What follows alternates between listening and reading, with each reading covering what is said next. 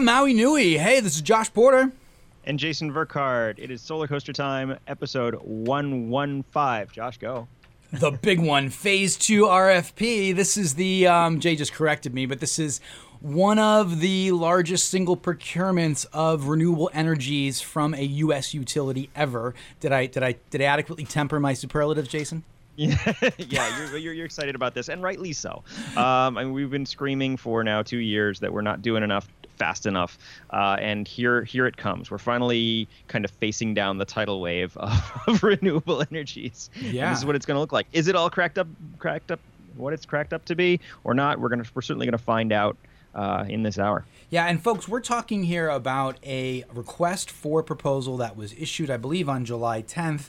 The final draft um, I guess, put through the PUC issued by the utility by HEI. This is for Oahu, Big Island, and Maui County. So all islands are impacted except KIUC for Kauai, and uh, it's pretty substantial. I mean, it's it's an amazing amount of renewable energies. It's an amazing amount of um, of energy storage, uh, setting precedents on a lot of levels. Well, it's, and we're gonna ask right now. It's an it's it's yeah. I mean, I'm pretty sure people are gonna uh, organizations. Well, maybe maybe organizations are going to uh, comply or or, or uh, oblige them and and bring about all these these great projects into Hawaii. And the timeline is no uh, slouch either. We're talking about being fully active. There was a term GCOD. What does that mean? Generally that was like available or delivered. I assume that's what that meant for, up through like 2025 at the end date or something. Really, really fast. Yeah, first first projects coming online in 2022 and then through 2025, but everything should be online 2025, and, and uh, which is which is close. It's right around the corner. Really close. And then a lot, and there's some complexity to this, uh, folks. There's a lot here that's happening. There's different uh, there's different uh, uh, um, scheduled bids. There's bids different timelines and different rank priorities, and there's battery only, and there's battery plus PV, and then there's uh, specific things happening for both Lanai and Molokai down a little bit further down the road, and and then of course it doesn't really cover everything, even though it's so huge. I mean, we're still not talking about things like Maalaea, right? I don't think that's yeah, been covered in here yet, right? So pretty, uh, as far as I can see. Uh, uh, pretty amazing. So we're gonna ha- we have a lot to talk about. We actually have some great participants. Uh, former Energy Commissioner Doug Macleod, longtime contributor and friend to the Solar Coaster, is present. You want to say hello, Doug? Hey, folks, and uh, this is an interesting time, you know, as far as that RFP, and you know, this is really different in a couple ways. I mean, compared to the last one, they're saying this can be wind, this can be anything, and they've made some changes in what they're asking for. So as as we go through it today, I think uh, you know people may be interested. And you talked about a, a fast timetable. They're asking for Maui Island that these proposals would be due October twenty second. So we're talking about right. people proposing major changes to the island in the next 90 days. Right, right. Very exciting. Doug actually has printout wow. looking at he's looking at with notes on it. So he did his homework. Saw him yesterday at Casanova's Upcountry and he's like, I'm printing, I'm coming. So very good. Thank you, Doug. We, not only do we have Doug here, but we also have a call in from Eddie Park uh, calling in from Innergex, which is one of the Phase One awardees. Is that a word? Awardees, yeah. uh, uh, winning the um, the uh, the one of the bids that is going in for up above Maui Meadows, below Kula. There are 15 megawatts there. Of course, there's a discussion about that going on now, and then one over in Oahu as well, and then one in Big Island. So Innergex has made quite an impact. Uh, Eddie's going to call in shortly in about uh, five ten minutes.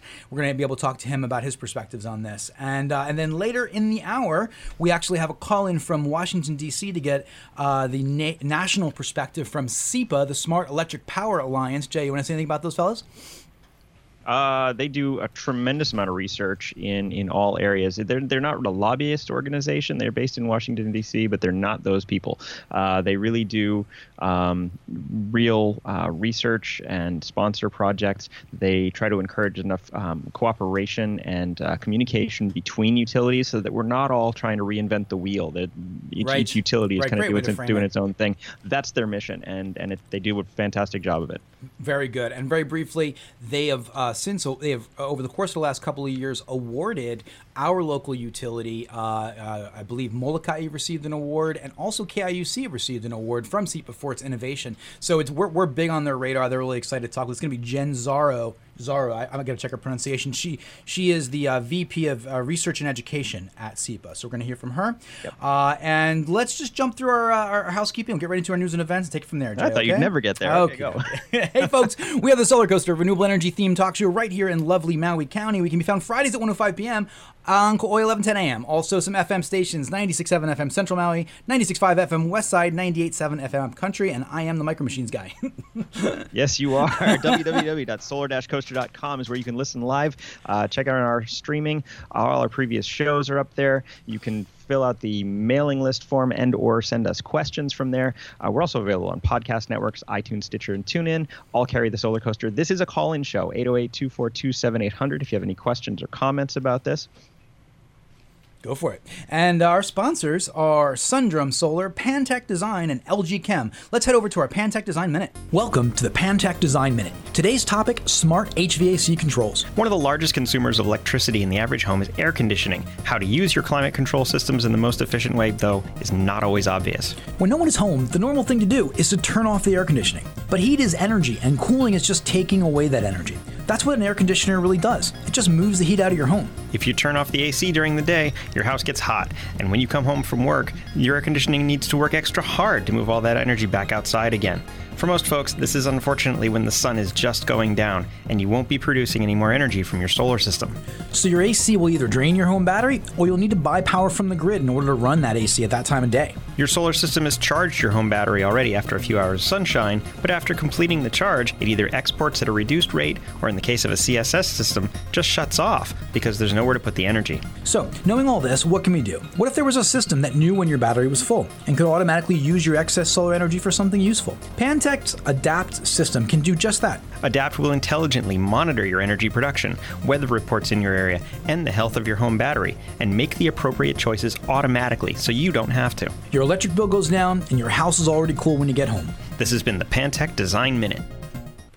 Thank good, goodness for a Pantech Design. Really excited to see some of the systems get installed here in Maui. Of course, we need sonnen to kind of be a big part of Hawaii in the future.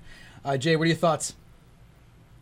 Uh, you know, smart home stuff is just going to become more ubiquitous as we go, and, and it makes it makes total sense now that we can finally get some batteries.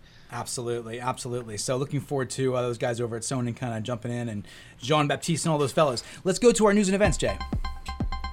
Absolutely. News and events. Uh, China is set to dominate concentrated solar power. Uh, I've been watching these these these solar power towers uh, pop up all over the place again. Uh, the the one in Dubai, I think we were just talking about before the show, is is absolutely a really huge one. And this is the, they're kind of interesting installations where you have a whole lot of PV surrounding this one central tower, and then a bunch of mirrors that actually focus on the top of the tower, and they boil water like a traditional steam generator. To then create a lot of power, create a lot, a lot of electricity with that steam power. So it's it's kind of a hybrid installation. Um, the article I, we we were looking at is is oil from oilprice.com, and it's and it's saying that China is is just going gangbusters now. To um, they're they're offering roughly. Uh, 1,815 megawatts of, of uh, concentrated solar power um, to, to to come online very very shortly and and with very little happening in other places in the world the dubai one being the exception uh, it really puts them ahead of the game yeah, there's a 155 page report about CSP globally that's how, that, that's out there right now. The reason I, I, I, put this in our news and events day is that I just think that I don't see th- well, I, thermal and CSP kind of take a backseat to electric and, and, and, and, storage. I mean, and we're not seeing well, that people, here. Yeah, is there a reason people, for that, Doug? People think about panels. Yeah, people think about panels and of course storage. Um, but the nice thing about this is that you can store a lot of the thermal energy. You can store it in other ways as, as actual heat, like within within a, a salt solution or or just just really really hot water, what and then bleed think? it off when you when you need it. So the sun doesn't have to be shining on these installations all the time in order to, for them to create a much more kind of firm power. Are we going to see a CSP uh, in this uh, RFP, uh, Doug? Uh, not this style in America. I mean, there, there's two there's two main styles. So one, you have a, a, fluid in a trough, and that's being heated. And and this style with the mirrors uh, in America, if you look online at Ivanpah uh, you'll see some amazing footage of these birds just getting fried in these, and well, that'll go over well it's here. that's the problem. I mean, is is that you know there's no way to do the concentrated beam without zapping whatever flies in that zone. And so in Dubai and places, they can go in as remote a desert as you want, and it's probably better. But still, uh, anywhere you can imagine here, I think we would have just enormous bird problems. Um, so I guess we're not going to see that, but I do like to see what's going on with different technologies and different ways to meet these renewable energy goals, and that's I guess an example of one. Uh, Jay, we got Eddie Park on the line. Why don't we jump right over to what's going on in news and events in Hawaii? You want to pick one? Sure, go for it. Okay. Um, got Eddie. is Eddie there? We're going to bring Eddie on right now. yeah. Hey, aloha, Eddie. How you doing, sir? Aloha. How you guys doing, folks? I uh, didn't want to jump in on, on that very interesting topic there, but uh, that's okay. We're excited. We, we just kind of wanted to touch on based on some other ideas that were happening globally before we rounded uh, our way back to Hawaii and started to talk about the big news here. So, how are things going out there for you folks at Innergex? Are you calling in from Vancouver? No, I'm actually here in sunny San Diego. Oh, okay. Gotcha. Gotcha. Okay, so Eddie, thank you so much for calling today. We got uh, uh, Doug McLeod, I believe you know that fella, and uh, in, in, studio with us today, and then Jason uh, Vericard as well. So, you know, we're, we're looking here at this RFP. We're going to go into our news and events, talk a little bit about um, one of the the announcements about the RFP. Jay, you want to look at this one from PV Magazine? Yep. Oh. I want. Oh, okay, we can do that first. Go right ahead. All right. Well, this basically is um, this is out of PV Magazine. They're talking about the the recent RFP. We just introduced it. It says Hawaii sets draft rules for wind solar storage procurement. Uh, Hawaii Electric Companies released its draft request for proposals to procure just over two terawatt hours of renewable electricity and just over 200 megawatt of capacity services between 2022 and 2025. That's a mouthful. Uh, Eddie and Doug, what does that mean? If he wants to take a try at that in detail, I'm going to turn it over to him. I, I would just say that people have tried to approximate this in megawatts, and I've seen that 900 megawatt figure used you know, for the generation side. So if, if you think that's valid and you think maybe stuff can be done for two bucks a watt in Hawaii, that's that's 1.8 billion dollars worth of new renewables. So yeah, that's an attention-getting number if that's a valid way to kind of approximate right. the size of right. it. Right. And when you say generation, you mean basically solar panels or wind. In theory, this could be anything they're saying here, as long as it counts as renewable for the RPS in Hawaii. So in theory, you know, it could be anything. But looking at right the prices in the market, you have to presume that solar is the leading candidate. You know, and maybe right. some wind. Okay, so this is we're talking about multi-billion-dollar RFPs right now that are happening uh, to change our electric generation and storage and even distribution systems. We're going to probably talk about distribution a little bit too. Eddie, what are your thoughts on this? Coming in from a perspective as an organization that uh, won multiple bids in Phase One, uh, Innergex, uh, a really uh, you know substantial company with with assets all around the globe, doing amazing things in renewable energies. What's going on in your in your minds? What do you see here? Yeah, I mean these are fascinating times. Um, I mean we've got to really applaud the utility and the PUC for you know leading this charge. I think you know Hawaii was the first state to set this 100% clean energy man- mandate, and I mean we're we're absolutely thrilled to be part of the picture. Um, you know we're still trying to digest what this what this really means. I mean as Doug said, I mean it's a substantial amount. Um, I think with the I guess the short time frame that we're faced with, um, I think they're you know, while exciting, I think there are going to be some significant challenges uh, to hit uh, some of those numbers as well. Absolutely. Uh, when you, when, I try to imagine what it's like for an organization like yours to to bid these types of projects, and it, there's a lot. I mean, are, are, there must be teams of people in, involved in this, right? Because you're working under a tight time frame. Uh, you you really need to be able to not this this RFP itself is what a thousand pages or something. I think I went through was uh, 1,200 pages of uh, documents here to to go through, and I'm probably not even through half of it. So, so are you yourself um, sitting there reading it, taking notes, and like uh, up late at night, going, "I got to get through this thing"? Is that what's happening? I, I, I, try to get through as much as I can, but you know, we certainly have folks, um, you know, in, in our various teams, you know, the per- permitting group, our engineering group, our our, our um, um, just every facet of the company has to be involved in this process. I would say that um, you know this RFP, uh, the requirements from the utility are very robust. Um, the expectations are very high, and in just a short amount of time, you know, we're expected to pull together um, a lot of information. And so um, I think you know this is uh, absolutely exciting. You know, we're we're up for the task, but it's um, something that does require a significant uh, amount of resources, and um, I think on on everyone's part, you know, even for the utility to look at uh, procuring potentially 900 megawatts of projects. I can't even imagine how many uh, numbers of numbers of the projects that's going to equal. I think in the last round uh, we were looking at um, a total of seven projects that were contracted. Um, I believe for two two to 300 megawatts worth of projects, and this is three times that amount. So it's uh, it's going to be pretty interesting how this turns out. Here's a I, here's a question. We are still in our news and events. There's a couple things going on uh, locally, and I want to just kind of take a pulse of this from you fellas.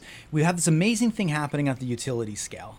I think there's a tremendous potential at CNI commercial industrial that's out there that's kind of waiting to really uh, kind of take off. But when I'm, I'm reading an article also that uh, Pacific Business News, it's Marco Mangelsdorf. You probably know where I'm going to go with this, right, Doug? Uh, and this is uh, from let's see, July 11th, and uh, you know I just pulled this up because I did my search on solar Hawaii Hawaii, Solar Maui, right? And we get 11% drop in residential permits across the board, right?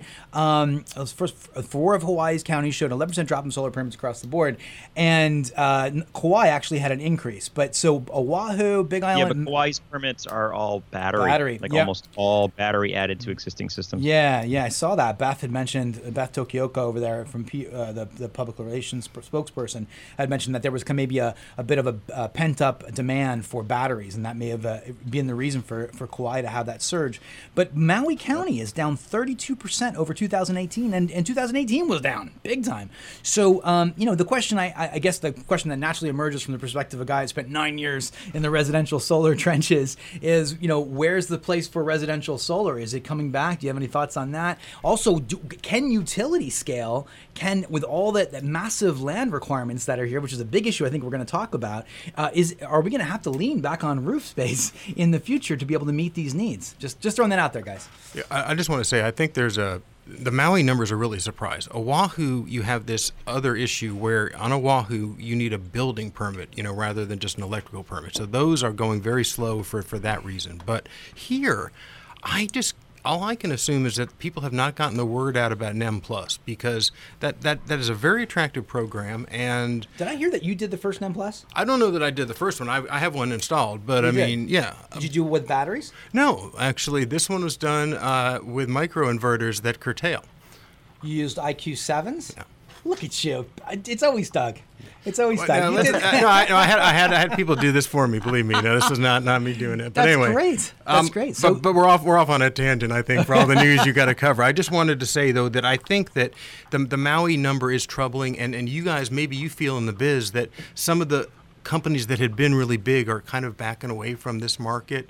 Uh, Yeah. I don't know. I mean, but but I'm just surprised by that Maui number. I too. think the It industry does, got it does certainly see that way, and there's there's the, the biggest conversation I have is that ever, nobody wants the giant solar farm in their backyard.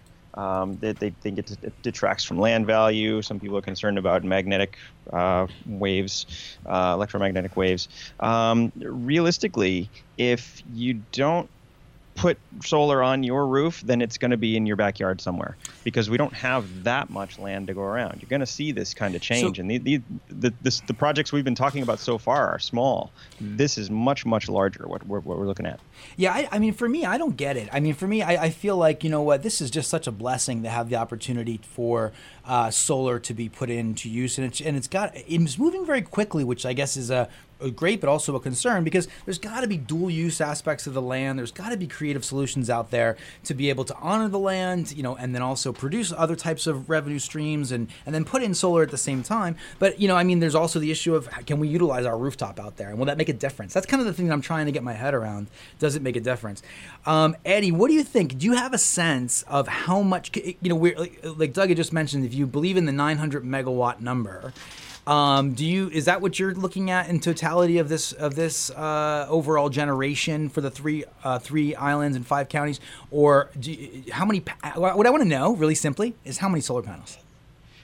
I actually haven't equated that to the size of a project. I think um, you know when they initially come out with this RFP, it was really looking at a target number of megawatt hours, and it's really to be seen what mix of technologies they're going to have in this. And I think one point that Doug had brought up uh, earlier is that in the previous round it was all solar, but I think in this round we'll certainly see different types of technologies Um, and so what comes out of this will really depend on um, you know what folks are looking at um, in terms of you know anything innovative. You could see some wind projects, biomass. Um, it really opens the door for different Okay. technology types. And so I haven't really put it in the perspective of solar itself, but I think you brought up a really good uh, point as far as um, you know the challenges of reaching you know this 100% renewable energy mandate is you know it's not going to be all wind technology. It's not going to be all solar. Um, it's not all going to be utility scale solar. There's got to be a um, a balance of, of distributed energy generation, rooftop systems, um, commercial systems.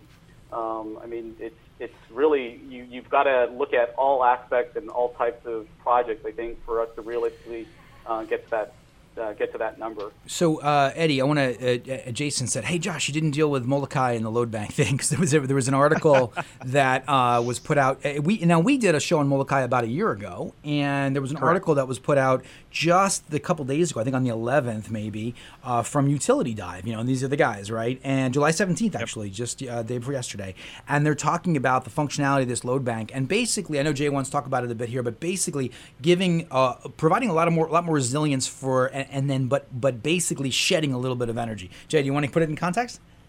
Yeah, absolutely. So we, we saw this thing when we went to Molokai. It's just a box, uh, and it vents a whole lot of power into heat if the need is there, if there's this over over generation. So the the Molokai grid, because it has so much solar, you can imagine that it basically goes up and down all day with a little curve.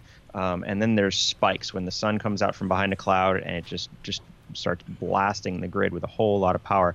Um, they they're allowed to, to, to kind of blow this heat off, blow this electricity off, um, and the load bank because they can't go above 100%. If you start if you go above 100%, you start actually like melting wires and having problems blowing up equipment. Um, so they have to put this power somewhere. Um, if you can imagine what what happens if, if, if you have to keep your solar production below that 100% threshold all the time, then those little peaks are the ones that you you can't let go above 100%. But if you could actually let the peaks go above 100, you can raise that whole graph and add a whole lot more renewables that would run throughout the day at under 100%. But then when it spikes above 100, you would simply blow it off. And that's what the load bank kind of serves the purpose it serves. It allows you to to lift your entire uh, grid production um, capability in in sacrifice of those little tiny peaks, and that makes so much more sense to me than when we, when we first saw it. yeah, yeah, no, it's great. And then there, I think we're going to see more innovation like that. Things maybe that we're not expecting uh, in the upcoming years here throughout Hawaii, ways to be able to incorporate all this renewable energies. Okay, so folks, let's see here. We got a couple more minutes before we. Why don't we do this? Why don't we go to our commercial break? We'll come back. Jen Szaro is going to be on the line shortly with us, and then we will also walk through this RFP and the impact on each of the different islands step by step. Okay. LG is a leader in the home electronics industry and manufactures some of the most popular PV panels as well as many other appliances we've come to know and appreciate over the years. The same LG brand offers the LG Chem Resu battery line for your home energy storage needs. Here in Hawaii, their primary model is the LG 10H Resu with 9.3 kilowatt hours of usable capacity. The LG 10H Resu can be used both to maximize consumption of solar energy at home and also functions as a source of backup power in the event that the grid goes down. LG Chem has increased production of their battery line for Hawaii's renewable energy solar market. Contact your local solar provider to learn more about the LG Chem 10H Resu battery.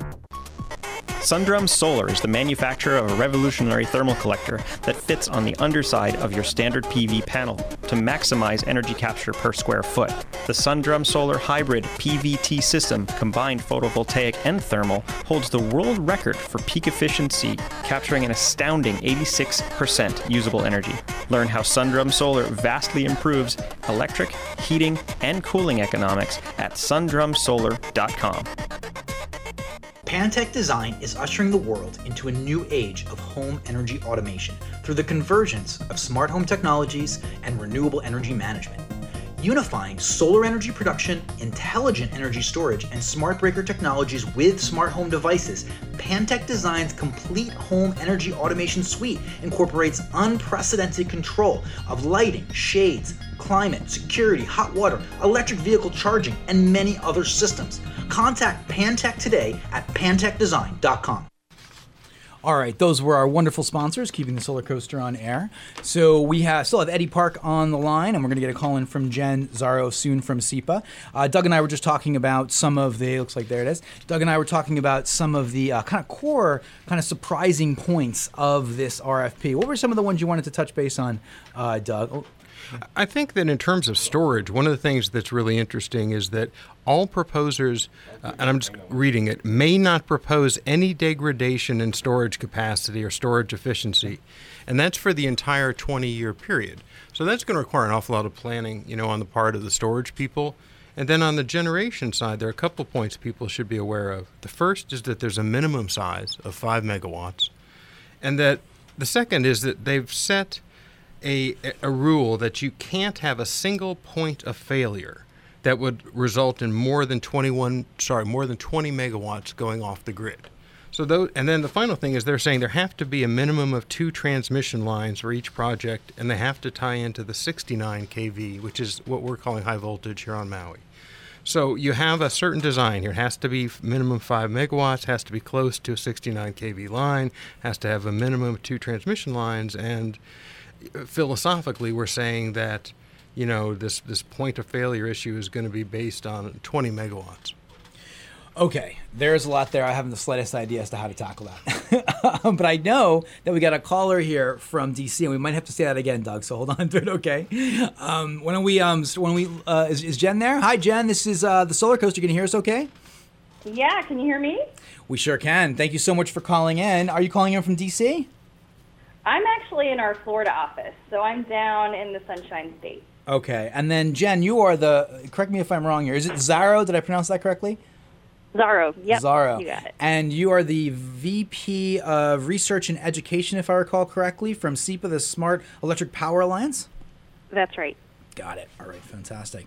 So, well, Jen, thank you very much for calling in last minute. Literally reached out to you fine folks uh, yesterday, and I think uh, Jordan had helped kind of connect us in together. So, have you been from from a from a national perspective? By the way, we have Eddie Park of Innergex uh, online with us. You want to say aloha, Eddie?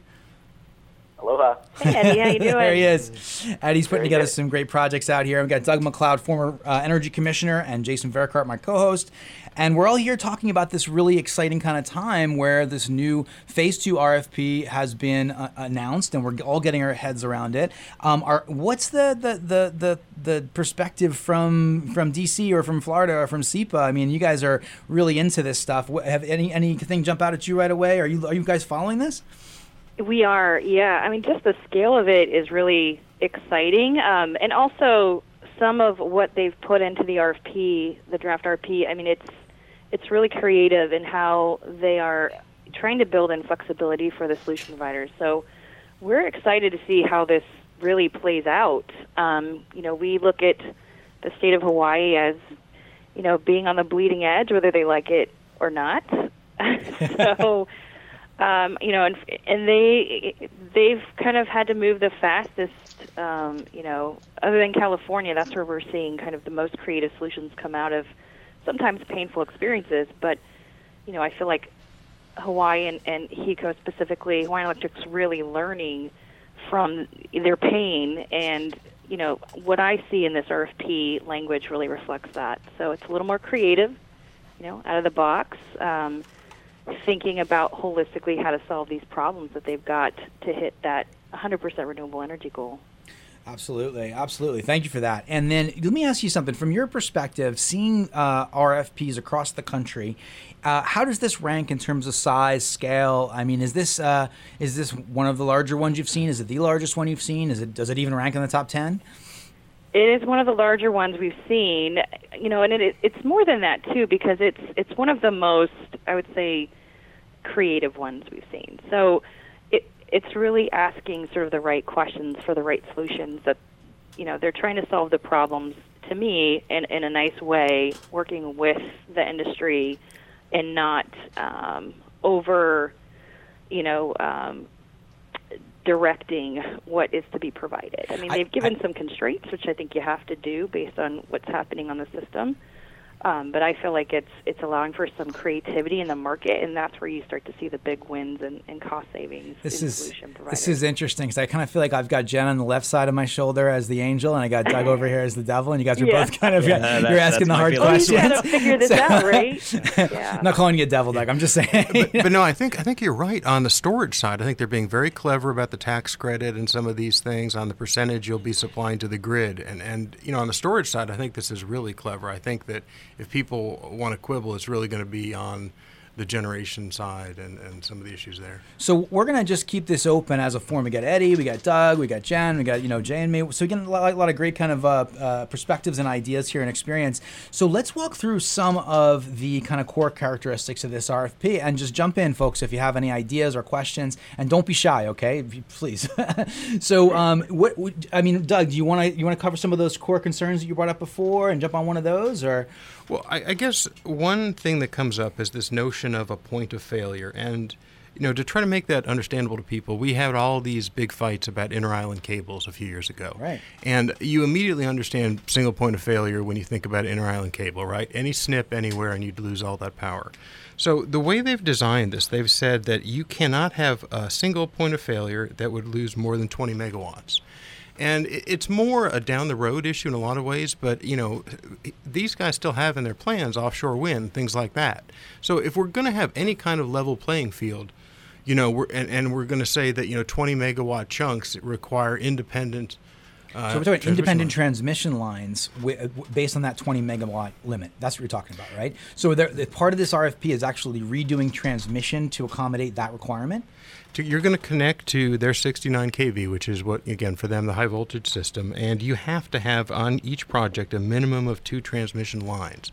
So it's going to be yeah a lot of lines. When we think about visual impact, you know you could do I hadn't thought 100 megawatts yeah. of solar and have it look a lot different. So uh, these are choices that are being made, and I'm just highlighting it. You know, if people want to talk about you know what's you know these are philosophical things i mean one of our wind farms is 30 megawatts if it goes offline right now it's 30 megawatts off but we've made a choice here you know 20 so Right. Eddie, Jen, anything uh, that's that spark any concerns for you? Um, I was just going to uh, I- I- add to that. is- Oh, go ahead. go ahead, Jen. I was just going to say, I mean, I think this is some of the challenge of designing the new grid of the future, though, right? You've you've got to figure out um, what it what the design is going to look like. That's going to ensure reliability for everybody, but also allow for these new technologies to get in there. And um, you know, I think that's it's not. they're- Sometimes they're going to be cautious um, because they they are still balancing that reliability concern. And so I think that's what you're seeing here in some of the language that I've read. Absolutely. What do you think, Well, Eddie? Some, some, something that I, I, I'm hearing and I'm, I'm not hearing more, more to the point is, is where does VPP fit into this? It doesn't seem to at all. well, it's, does, this, does this address the VP? I don't think it does. It does. We don't have any virtual power planting or aggregators inside of this RFP, do we, Doug? It's not created that way i guess maybe someone's super clever and they can try and do it but it but it's not really designed like that it's designed you could put in a standalone you know presumably lithium ion you know but that'd be large really Yeah, I mean, but to Jason's point, that would be a way to uh, get hyper redundancy. I mean, we were just on that. We've already t- we've already talked about this, but we were meeting with sonnen's execs over in in, in Wildpoldsried, and they were talking about that amazing uh, capability to move energy down from offshore wind from the north of Germany all the way down to uh, what France, right? And they did it via Yeah. virtual power planting, and that's a case study they're just launching. They're just releasing you, now. You guys just got to remember, though, that all of the VPP ideas on Maui are into the distribution system, the lower voltage lines, and this whole thing is going into 69 kV. So you're not going to be able to support the 69 kV line off of the lower voltage stuff. Okay, so there's no VPP. Yeah, I mean, my Yeah, my guess yeah, is so this is basically not. Yeah, this is really focused on sort of what I would call the big rocks, you know, the the, the boulders, and then the DERs are going to come in. I think um, once you get some of these in place, my guess is they're going to go back out though and start to, to look more closely at VPPs. They, they're going to have to. Abs- I think they're yeah, that makes sense. Hey, Eddie, what, what you going to say something earlier? Yeah, I was going to add that. Um, I mean, I think that's going to be one of the challenges going forward. I think in this RFP and also going, you know, in future, you know, as we get closer to 100% um, renewables, is just the transmission infrastructure and the significant constraints that are on the system right now. And so I think one of the solutions that you know Doug had mentioned is is building a more robust transmission system, but that also introduces you know other concerns. And so I think that's going to be something uh, that's being dealt with at the PUC as far as the integrated grid planning. Um, but I, I think one of the major challenges is, is even in this RFP, will be dealing with some of those transmission constraints. Okay, yeah, so that's that's an interesting point. So we got to look at uh, how that actually impacts. I mean, are we talking about the possibility of underground transmission? Is that something that could come up? You know, if you talk to developers, they always say no in Hawaii because of cultural plus cost. But you look at what's happening across the country with wildfires, you're going to have to keep re-asking this question, Yeah. right? So I, you mean or, across or the right here, right? well, I guess I mean certainly here in the islands, but I also was thinking about California. You know, we're about to get into there, yeah, wildfire season Yeah, I again. was thinking about last week. Yeah, yeah. Okay. I mean, it comes it comes down to cost and risk, right? So sometimes you're going to have to spend the money to to avoid taking those risks, right? Absolutely, yeah. Okay, so there's that, that's a really uh, core concern, but there were some other ones, Doug. What were some of the other the big ones that you were talking about earlier? Well, we have one issue that's really specific to Maui, and of course, this is an RFP for a number of, of islands. Um, and, and I'm going to have to talk about zoning, so I'm going to lose a lot of your audience right now, I think. It's all right. We'll get back to how people save money with renewables in a little bit. but but basically, you know, you have a minimum of five megawatts, right? So you'll have to decide for yourself how many acres does that equal. You know, do you think that that with today's panels that's four acres, five, and you know, it depends how flat the ground is. There's a lot of variables, but basically, in Maui, if you're going to exceed 15 acres, you're going to trigger a permit for what we call a solar energy facility, and that is a special use permit. So the reason that matters is that there's an October 22 proposed deadline. And there's also a statement that you need to have, if you're doing this on ag land, one of these permits and it has to be unappealable. So in practice, that means 45 days after a permit was out. So, you know, if people look at the planning department on Maui and, and you just look at past special use permits, you would not be confident that you could get this done by October. so, what is the motivation for creating that requirement inside of the RFP? I don't have an answer. You know, the last uh, Energy Commissioner Fred made some written comments to the utility and, and highlighted this issue. And uh, so, you know, what we've got back, they've seen that comment and uh, they didn't change it. So I assume that that's a conscious thing. I don't actually understand this approach. I mean, the the phase one RP was the usual way in the islands, and that's been you show land control through a written agreement with the landowner, but you don't have to show that you have all your permits yet because permits should be based on the final size of the unit.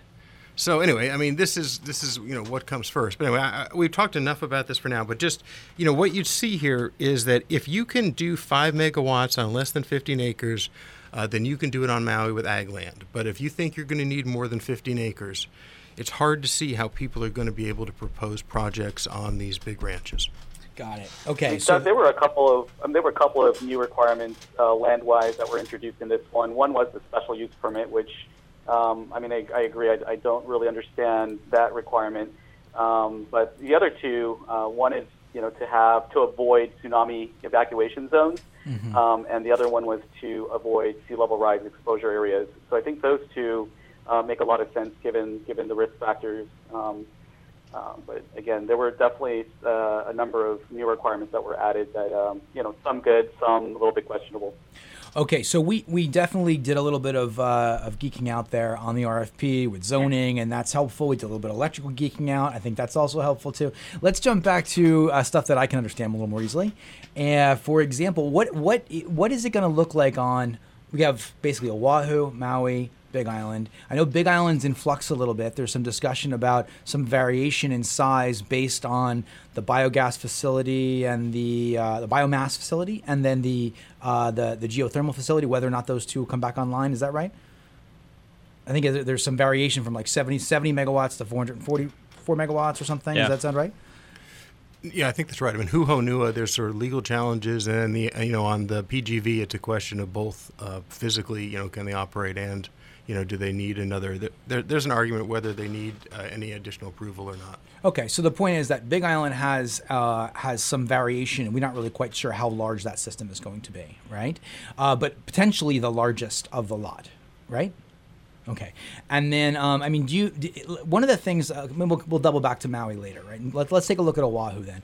One of the things that I picked up at the Hawaii Energy Conference, a little nod to Doug here, right? Because you're the chair of the Hawaii Energy Conference, uh, was the what DBEDT was doing uh, with projection mapping, looking at how many solar panels you could put on the island of Oahu physically, in terms of the just straight geography of that location with the amount of people that live there. Do you think that this RFP is going to start to push those limits already of available land? In a sense, uh, uh, the areas around the 69 kV lines on Maui, and then I think they're 120. Uh, what was that, 126 uh, or 136? Doubled that. Uh, so 69 kV doubled. Uh, anyway, the, I think their high voltage is, is doubled our, Oahu. capacity. Yeah. Yeah. But anyway, yeah. Anyone who's physically going to be close, you can kind of draw these transmission lines, and there's going to be a certain zone around there. The farther you go away, the the, the bigger your issues on cost and visuals to, to move it to the, the high, high voltage lines. So yeah. do you think that because what I what I gathered from the Oahu conversation with DBEDT was that it was virtually my my take on this and just jump in and correct me if I'm completely wrong, fellas uh, and ladies, uh, is that it was nearly impossible to meet the uh, complete needs of Oahu with renewable energy with solar panels, uh, given the available ge- geographic you know land land area, right? Uh, that offshore wind was almost a necessity. Do you think this is is this already moving into offshore wind? Do you think in Oahu, or is it or is it possible? You could see someone try to bid, but based on the timing, I guess uh, it, it would be pretty impressive to think someone could get something operational by 2025 for offshore wind. You know, that that might be tough. Can anybody give me a panel count on Oahu for this RFP? 'Cause I'm just, does anybody give me one? Because I mean, is there a smart somebody that just can do that math real fast based on what they're reading? Because I don't know what it is yet. I asked like five people today. No one can give me a number. Give me a second, Josh. I'll look that okay, up. please. Thank you. Thank you. That would be impressive still right there. Okay.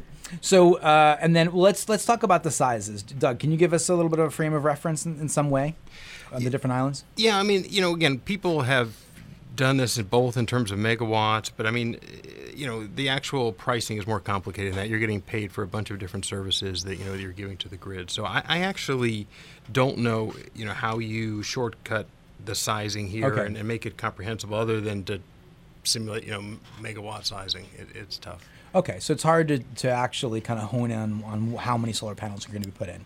That's tough to do. Well, and I do think you have to also take into account that if you're adding, to, to your point, if you're adding these other services, you may not need as many solar panels, right? So hmm um, if you're combining your solution with something like storage or demand response and storage, um, things might start to look a little different. And I think they've allowed some flexibility in there for how you can do that. But it's it's going to take to the earlier point some creativity and how you respond to this. Okay. Well, let's talk about storage then. Let's talk, let's let's move away from generation and talk a little about storage because there, there is an interesting component to this uh, regarding the, uh, the the there's storage alone RFPs within that within this. Is that correct, Doug? Yeah, so if you want to do a paired uh, offering on Maui, it needs to be uh, coupled with storage that's four hours at your maximum output. And then separately, you can offer a, a battery, or I guess we're saying battery, presuming it's just going to be battery, but a storage standalone project as well. That's right. Okay, and what I understand is that that the land requirement for storage assets of that nature is not very demanding, uh, and that the um, the Maui Maui Electric's uh, land that's available can be used by any of the bidders. So that could potentially open up uh, the bidding for a lot of different organizations around the world because they don't have to have land control for those particular RFPs. Is that right? Yeah, if they're interested, there there definitely is a site being offered there uh, from the utility for Maui. Now, not not every island, you know, has the equivalent, but yeah, if you're interested, you could come, and you don't need a, the huge footprint. That's right for the storage. Okay, so that kind of diversifies who may participate in this. Okay, Eddie, any thoughts there? Yep. Um, I, I believe there was that one site I saw that was offered up for Maui, and I think, um, yeah, again, that was opened up to all bidders. So uh, presumably, you'll have multiple parties offering up their, um, you know, the best, the best, and the best cost for, for that project. I think there were a number of sites on the other islands that were being offered up as well. Um, so that, you know, that RFP will be, I, I believe, run in parallel to um, to the variable generation RFP. I think you had mentioned this before, but I mean, it's really going to be, I think, five or six of these RFPs running in parallel with each other. Wow. So you know we've we've done a little bit of geeking out electrically, a little bit in terms of legality, land control, zoning. We've talked a little bit about. We tried to get a hold of how many panels. We can't. We abandoned that issue. Um, so one of the here's the bottom line. I think from the community's perspective, if if in an environment where our permits are dropping, uh, residential solar is just not getting put in year over year 20 30% reduction in maui county right? Uh, in terms of residential solar. Um, people are going to want to know that they're saving money people are going to want to know that this is going to uh, uh, this is all of this effort all of this money all of this activity is going to you know bring us to a place five years down the road where we're not spending 30 35 cents 40 cents a kilowatt hour on energy which is happening right now at this moment throughout maui county alone right? If you look at like lanai i think there's some numbers like that. So um, how do, what do you what do, can, is anyone prepared to say yeah this is what it's going to look like five years down the road and people are going to save money I think one I think thing, one of the major drivers, uh, if I could just chime in real yeah, quick please. on that one, is is the the expiration of the tax credits, and I think the major push that uh, that HECO is making, you know, also with the um, the blessing of the PUC is let's get in as many projects that can maximize the tax credits, bring in lower costs to these projects, um, and what was demonstrated in the first round was. Um, uh, you know, these projects came in at historical low, low prices, um, you know, far below what um, the equivalent generation for fossil fuel uh, from a fossil fuel would be, uh, or fossil fuel plant would be. And so the, the other directive from the PUC was, hey, um, you know, can you demonstrate to us, you know, what the cost savings will be to ratepayers, you know, with these projects added?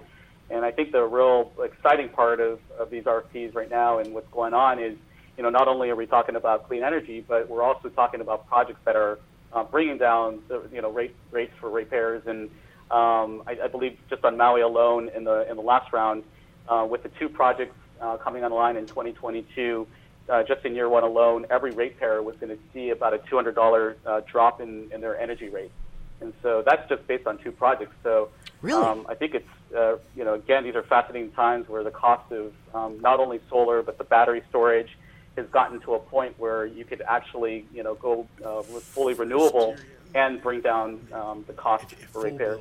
Doug's Eddie, thank you so much for that. Uh, Doug's looking at the ceiling, calculating, rolling his eyes around, and he's in approval. I think. Doug. yeah, no, no I, I, mean I, I, think that's right on, on, on phase one. One thing people should know, though, it, that really is, I think, uh, interesting here is that you are absolutely prohibited from raising your price on any bid you make here. So, and I don't just mean from the time of it; I mean throughout the 20 years. It, the no escalation is allowed. So, so once that's your model you know, it is hard not to save people money. Um, so I think that the no full, escalator. Yeah. So in other words, this price will be the same thing 10 years from now, 15 years from now. And so as long as you think there's inflation out there in the world at any level, uh, right. this is going to be a better and better deal for the people on Maui. And right. so, you know, right now, you know, what Ed was talking about is at, at a time of say 50 to $60 oil, you know, these prices came in and were lower than MECO's cost of generation in the last round. So unless you see the world as $20 oil, you know, I think these will save real money. Um, but when you're comparing solar right to something with fuel, you just got to make assumptions about what the fuel costs are going to be over the life of the unit. Well, I think historically, uh, I think we're at 5.8% inflationary cost of electricity, something like that. So if, if that's accurate, then we're going to be saving that well, as we move forward. It's just going to, if it continues in that basic curve. And I don't know if anyone here has a sense of what oil is going to do over the next 20 years. but uh, but it certainly looks like there's opportunities for savings. So that's a really good thing. I think people in the community are going to be clearly happy about that, right? About the prospect that it's likely they'll be saving money. Uh, and then that's only from I think Eddie said just two projects had that type of an impact on people's bill. You're saying annually your average residential ratepayer or payer would save two hundred dollars. Did I hear you correctly, Eddie? That that was uh, that, that was our calculation correct. I think that was estimated Whoa. by the utility itself. That's amazing. That's a big deal. It, I think that's a big deal. It, it, yeah, I think so too. I mean, you know, people have this thing where the wind farms, people, some people have felt that they kind of overpromised and under under delivered on savings, and you know, without escalators, it, it's hard for these things not to save us money. So the PUC and the utility and the and the and the bid, the bidding organizations and everybody involved here is actually on a quest to save Maui, uh, Oahu, Big Island, Lanai, Molokai uh, ratepayers' money. That's what's happening here in, in one part, right? And you know they have a provision here that says if you don't go after the tax credits effic- you know aggressively that they will impose liquidated damages on you which i thought was an interesting one as well so yeah you do get a sense that there is an effort here to try to save money for the ratepayer That's fantastic. Okay, well, we didn't get what's 154. We got a few minutes left here, folks. And if you have anything you really want to get out before we finish, just jump in and, and don't don't hesitate. But I want to ask you this: What about the GHG conversation? What about our our reduction in our? There's some requirements inside of the RFP about GHGs and about uh, re- reporting to that. Does anybody have any thoughts on that? Doug? Yeah, this is the first time it's really been put on the IPPs to do the analysis. And so it's clearly in response to the recent Hawaii Supreme Court decision. I, I guess the tricky part is there's no guidance from the utility. You know, when we think about